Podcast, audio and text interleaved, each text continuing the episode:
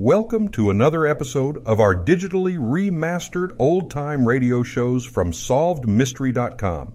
Visit our website for complete collections of your favorite old time radio series. Remember to follow us so you won't miss new releases from SolvedMystery.com. William Gargan stars as Barrie Craig, confidential investigator.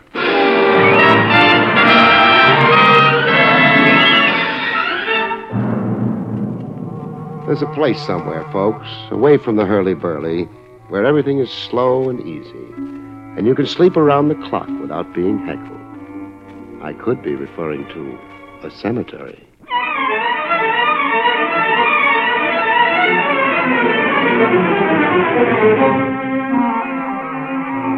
The National Broadcasting Company presents William Gargan in another transcribed drama of mystery and adventure with America's number one detective, Barrie Craig, confidential investigator.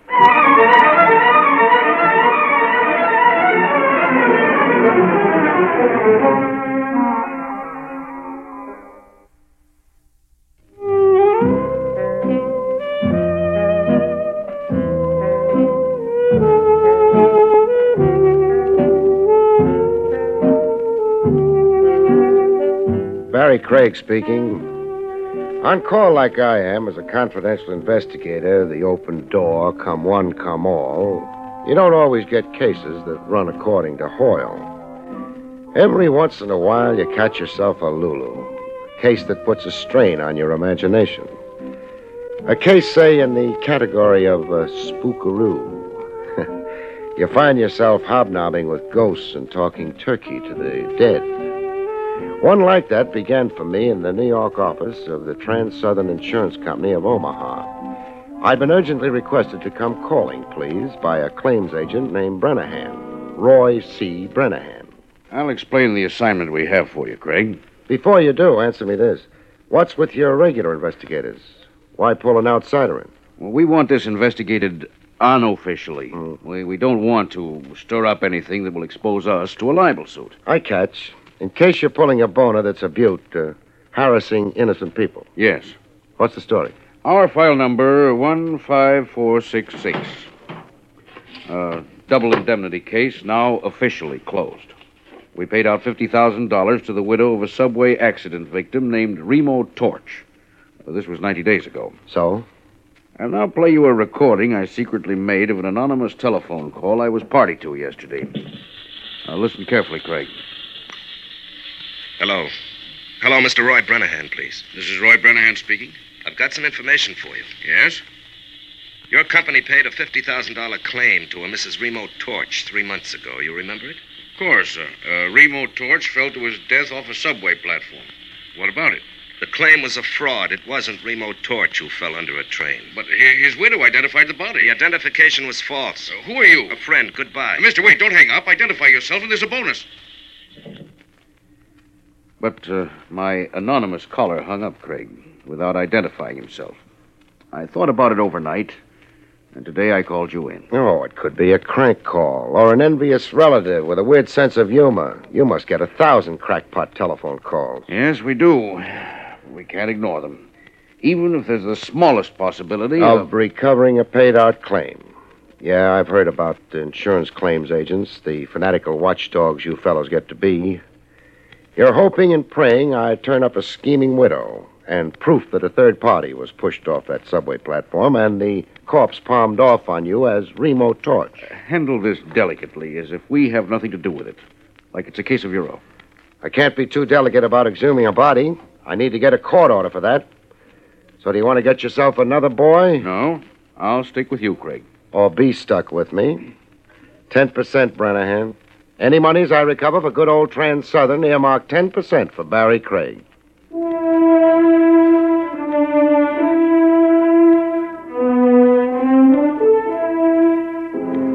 While waiting for red tape to unravel on the court order for exhumation of a corpse, I went to see the scheming widow. 169 Seneca Street was her last known address. The street where the drunks outnumbered everybody else.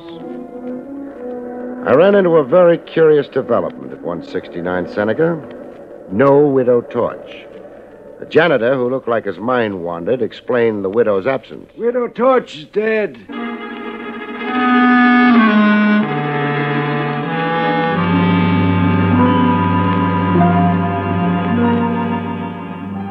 A dead policyholder and a dead, though rich, beneficiary. I had quite a cast of live suspects. The next evening, I drove myself to the Hillcrest Cemetery on Sycamore Street out in Long Island, where the mangled remains of Remo Torch had been buried. I had a signed court order okaying exhumation to serve on the caretaker there, an old geezer named Sam Billings. Going through the big iron gate, I heard the night chimes. Night is a nice time to go calling on a graveyard if you hate yourself. Every superstition you had as a kid comes back to haunt you. You begin to see things and hear things. Going up a narrow path toward the caretaker's house, I heard things. A scream as if somebody was being murdered not 50 yards away. I got to the scream. It was the old caretaker Billings on the ground near an open grave and a dead faint.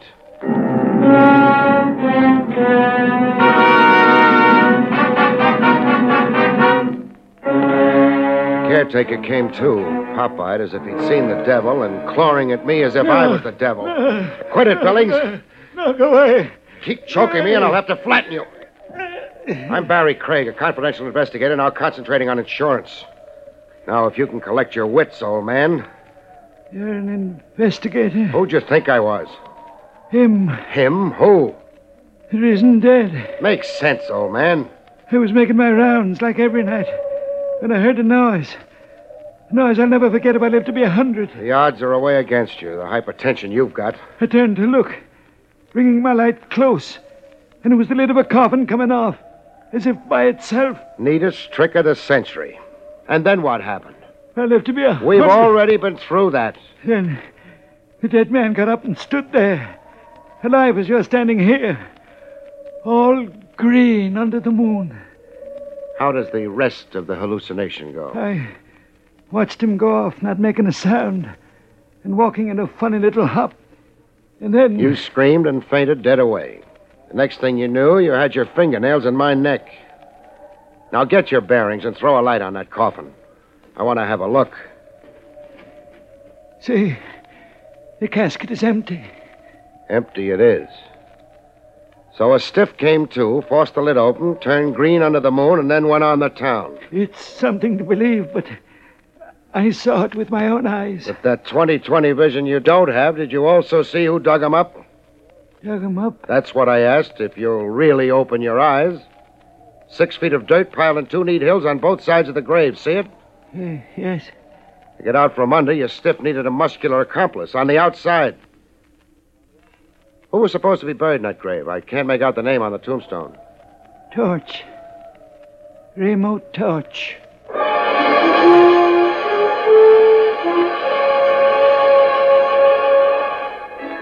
Case was coming to life, but literally.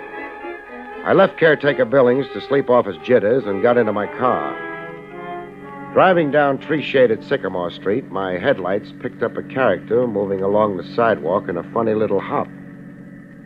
A funny little hop were exactly the words the caretaker had used describing his stiff who'd come alive. My man on the sidewalk was loping along like that, a kind of hop, skip, like a guy who had no control over his reflexes. I switched from brights to dims, slowed the car down to a crawl, and trailed him into a tavern a big neon sign advertised as Barnstable Inn. I went in after him. My man wasn't after eats or bottle goods. He was out to make a phone call. I watched him thumb through a directory, then get into a booth. As soon as it was safe, I eased into the adjourning booth to hear what I could hear. I must see you. At once, tonight. Well, you must come. In Burnside Park, near the fountain. I'll be there waiting for you. I watched him start for the open door of the tavern.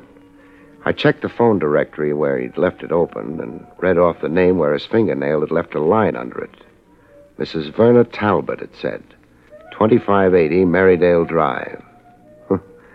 A guy risen from the dead was dating a woman.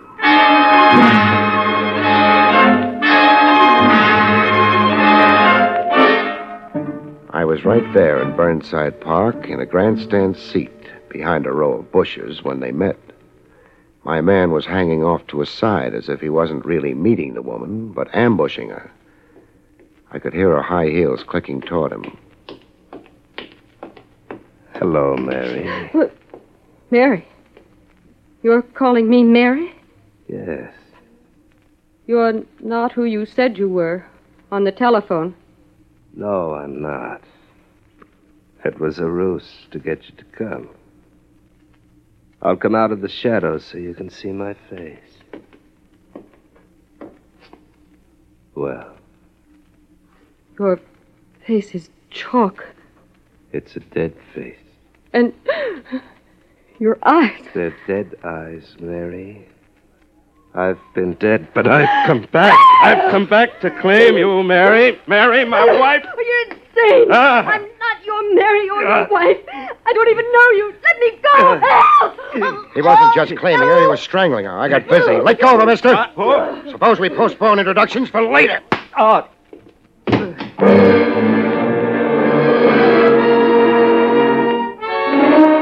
might have been risen from the dead, but he reacted to the old one, too, like anybody else.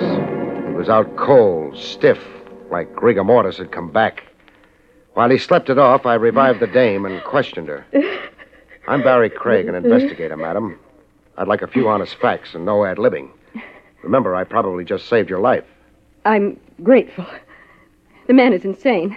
You acted as if you didn't know him. I never saw him before in my life. He's allegedly a Remo Torch. He said he'd come back from the dead. So far as we know right now, could be. If you don't know the man at all, why did you agree to meet him here? He telephoned me and said he was Tom Avery. I've known a Tom Avery. Your name is Mrs. Verna Talbot? Why, yes. How did you know? Never mind how. You live with your husband? Yes, I do. But he mustn't know I came here to meet Tom Avery. Jealous? Yes. We get along badly, my husband and I. We're together, but we live separate lives. Oh, May I please go now? sure. I don't see why not.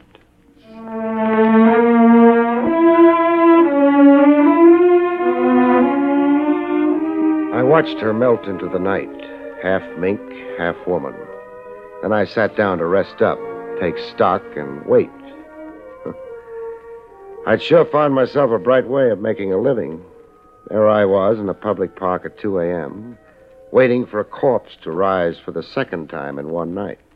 This time out of dreamland.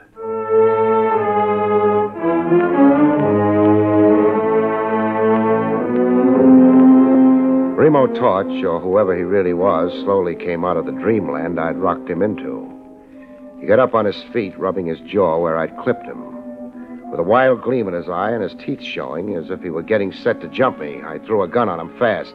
Don't try anything, Torch, or I'll prove to you that dead men bleed. Gonna do what I say, nice and cooperatively? I'll do what you say. My car's outside the park. We'll get into it and drive to my apartment To your apartment. for a heart to heart talk. Shake your head and I turn you over to the cops. It's all the choice you've got right now me or the cops. I'll go with you.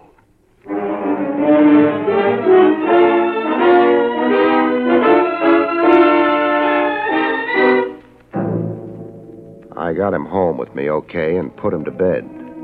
When he fell asleep, I handcuffed him to the bed and tied his feet. Then I showered and waited for daylight and a good morning chat with Lieutenant Trav Rogers at Willie's Coffee Pot.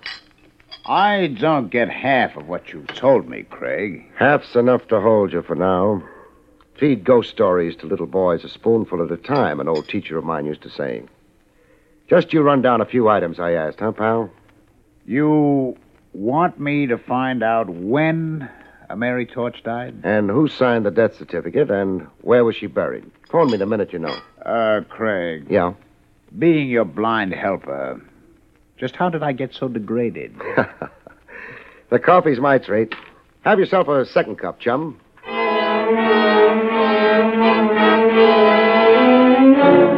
Torch was wide awake when I got back from Trav Rogers. I untied his feet but kept the handcuffs on. All recovered from your busy night, Torch? What do you want with me? I'll settle for the story of your life. I can only remember the story of my death. I died August 28, 1951. Okay, I'll play straight man.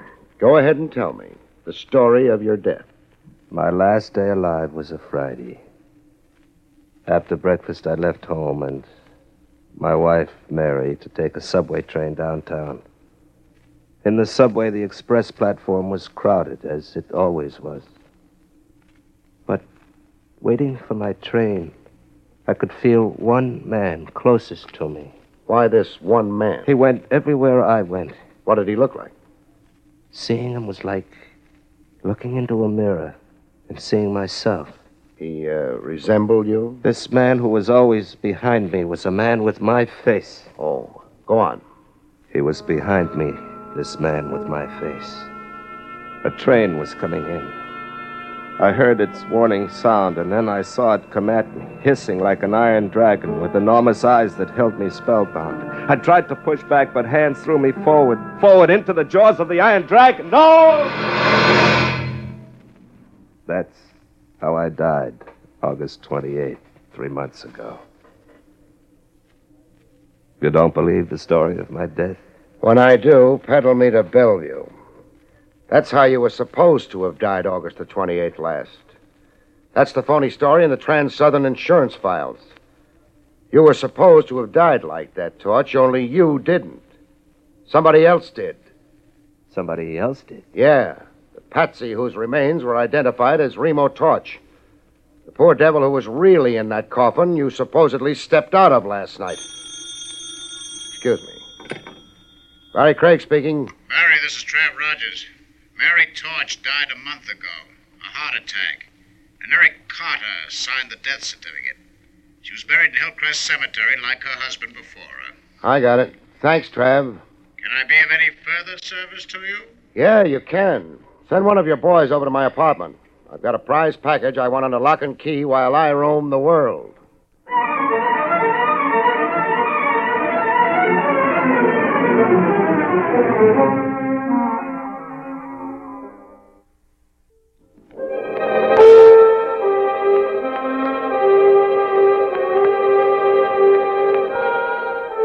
Had the graveyard habit. There I was again at Hillcrest Cemetery, waving another court order at old caretaker Billings. This time with the name Mary Torch spelled out on it. Old Billings read the court order, sneaking a little foolish grin at me as he read. Is to be an order, Mr. Craig? Can you round up a couple of diggers right away? They can build Trans Southern for the labor. It's easy to do. For a guy hoodooed by the risen dead last night, you're looking mighty cheerful today. I'll bet a tombstone you solved the mystery of the empty coffin for yourself. You're a discerning man, Mr. Craig. You found a body somewhere. The body the real Remo Torch sneaked out of that coffin before he got into it. In time for you to come along and get a knifeful. I'm right, huh? You're right. And I'm a foolish old man. Where'd you find the body that was buried as Remo Torch? Not 20 feet from where we're standing. Show me. Right here, by those flower beds it was. Buried shallow. Flowers had been tramped on, and I went to investigate. I saw the dirt had been turned over fresh, and then I noticed a foot. A foot sticking. Cut. Leave something to my imagination. Now go round up those diggers.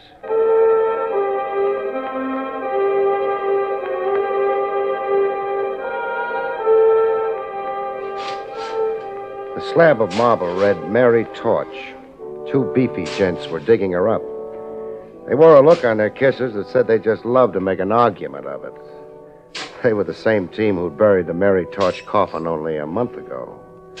To them, I was some creep undoing a work of art. Me and my court order. You've got the coffin exposed enough, men. Now use the crowbar on it. I soon got a look at the contents of the coffin. No. Body, Mr. Craig. The casket's full. Full is the word, Billings. full of rocks.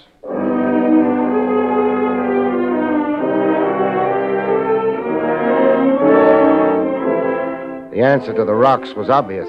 Mary Torch's death was a phony and ditto a burial. I found out how it was maneuvered by an entry in the cemetery record book. It's uh, the name of the undertaker you want? Or whoever supervised the so called burial. Huh. Here it is Mary Torch. And Eric Carter supervised the burial.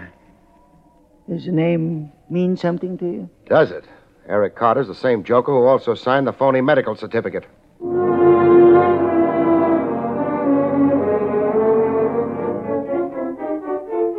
Great insurance swindle and how it was accomplished began to stitch into one piece. I had almost all the answers, enough answers, anyhow, to parlay into a climax. Only somebody was working his own idea of a climax, a climax to Barrie Craig. I'd left Hillcrest through the big iron gates for the drive back to Manhattan. I switched on the ignition. Good thing the cemetery was convenient. Took all the fuss and bother out of my burial.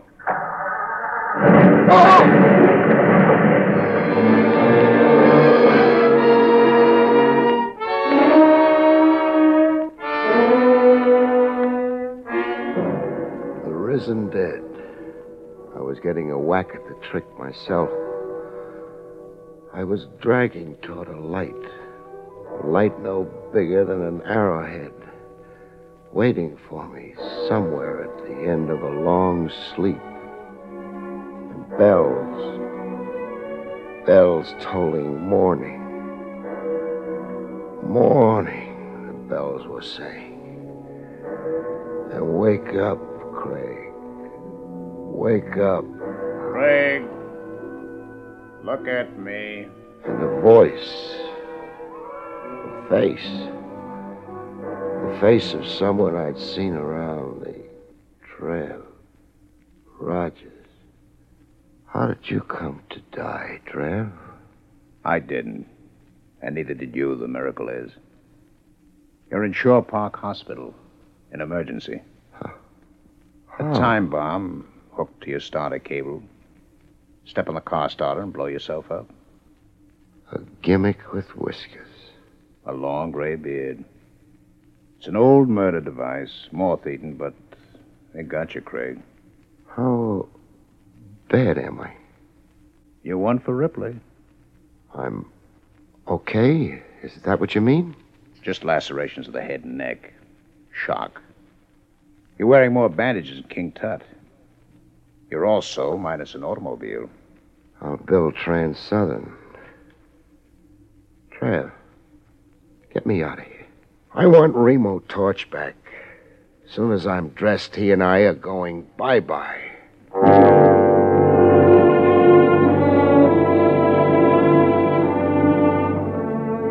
I taxied Remo Torch across town to an address in my little black book 2580 Meridale Drive. I'm reuniting you with the lady you made a scene over last night, Torch. Yes, you. Us. May we come in? But, You remember Remo Torch? well, yes, of course. After last night, could I forget? I guess not. Especially since he only tried to strangle you. It'd be even harder to forget him if you were his wife. His wife. I'm Verna Talbot. My husband is George Talbot, a manufacturer's representative. Hooray for employment. Is your husband around? Yes, Introduce him to us. very well. George, Yes, Verna. this is my husband, Mr. Craig. That's him. Him, Torch? Him who? The man with my face. It's my murderer. My murderer. Get this madman off me. Torch! No more of that. Let go of him. My apologies for my friend's behavior, Talbot. There does seem to be a superficial resemblance between you. Same general features, sort of. Nonsense. This man's plainly insane. Insane like a fox. I'd say Torch has a pretty shrewd idea of what he's up to. I'd even say he was trying to drive a couple of schemers crazy before the law caught up with them. I don't understand a thing you're saying, Mr. Uh, Craig. Craig. All Greek to you, huh? Suppose I spell it out and you see if you get the drift. Torch's wife had him marked for murder. The lady wanted to cash in his insurance and then marry her boyfriend, an Eric Carter. The boyfriend began following poor Torch around, waiting for a chance to knock him off. But Torch caught on to what was cooking and figured out a way of outsmarting the schemers. Drop the insanity post, Torch, and tell them how you did it. I uh, hired an unemployed bit actor to wear my clothes and play at being me. You. The actor came down the steps of Torch's house every morning, stopped at the same newsstand, then went into the subway to ride to his office, as Torch would. Am I right on that, Torch? Yeah. The device worked. You fell for it, Talbot, because you'd never actually met Remo Torch. Did you say I fell for it? I said just that. You pushed a stooge hired by Torch under that train. Madam here identified what was left of the stooge and collected her 50000 But Torch was really alive and kicking all the time. How much does it take to coax a confession out of you, Mr. Eric Carter, alias Talbot? Or you, Mrs. Torch? We're caught, Eric. Are we, Mary? I rather think I have our little problem very much under control. Keep your hands as they are, Craig. No good, Carter. How far do you think a gun's going to get you? Oh, I told you we'd lose, Eric. Stop whining, you fool. Face it, Carter. The lady wants out. The way it's stacking, I'll bet she turns state's evidence. Now, drop that gun. Get back, Craig. I said drop it. You crazy fool, let go, Mike. Oh. When you shoot somebody, Carter, be sure you keep possession of the gun. Craig, I, I didn't mean to shoot you. It was an accident in the struggle for the gun. Craig, don't shoot me. Tit for tat. In a minute, I'm going to pass out. I don't want you on the loose when I do. Tit for tat in the leg. Just enough to make you stay put. Craig, no. Yes, Craig. call police headquarters. Rogers. Lieutenant Trav Rogers.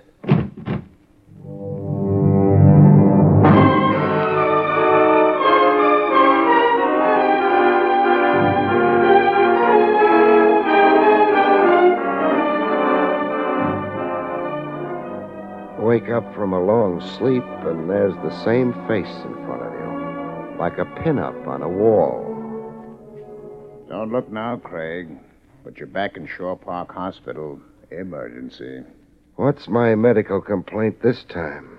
Bullet in your left thigh. You'll be out in a week. And limp for a month. Oh, great. Well, now that you're conscious, you want to talk. Eric Carter masterminded the phony death and burial of Mary Torch, and also planted the time bomb. Uh, one minute, Craig. Yeah? You're forgetting you played the case very close to the vest. That you so far only told me about half of it. Oh, oh. That makes the conclusions I'm giving you a little puzzling. A little incomprehensible. How long did you say I lay over here? A week. Pull up a bed, Trav. Pull up a bed. I got a long story to tell you. As the conscientious officer of the law, I know you want to hear it. Weak as I feel, and long as the story is, I figure it will take about a week to tell. Good night, folks. See you next week.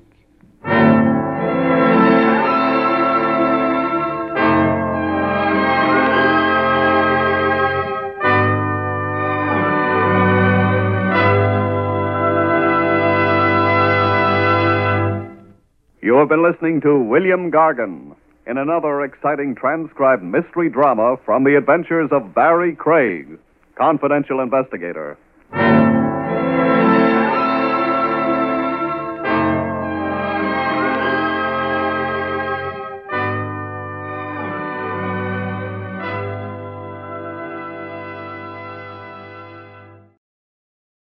Thank you for joining us and enjoying our digitally remastered old time radio shows from SolvedMystery.com.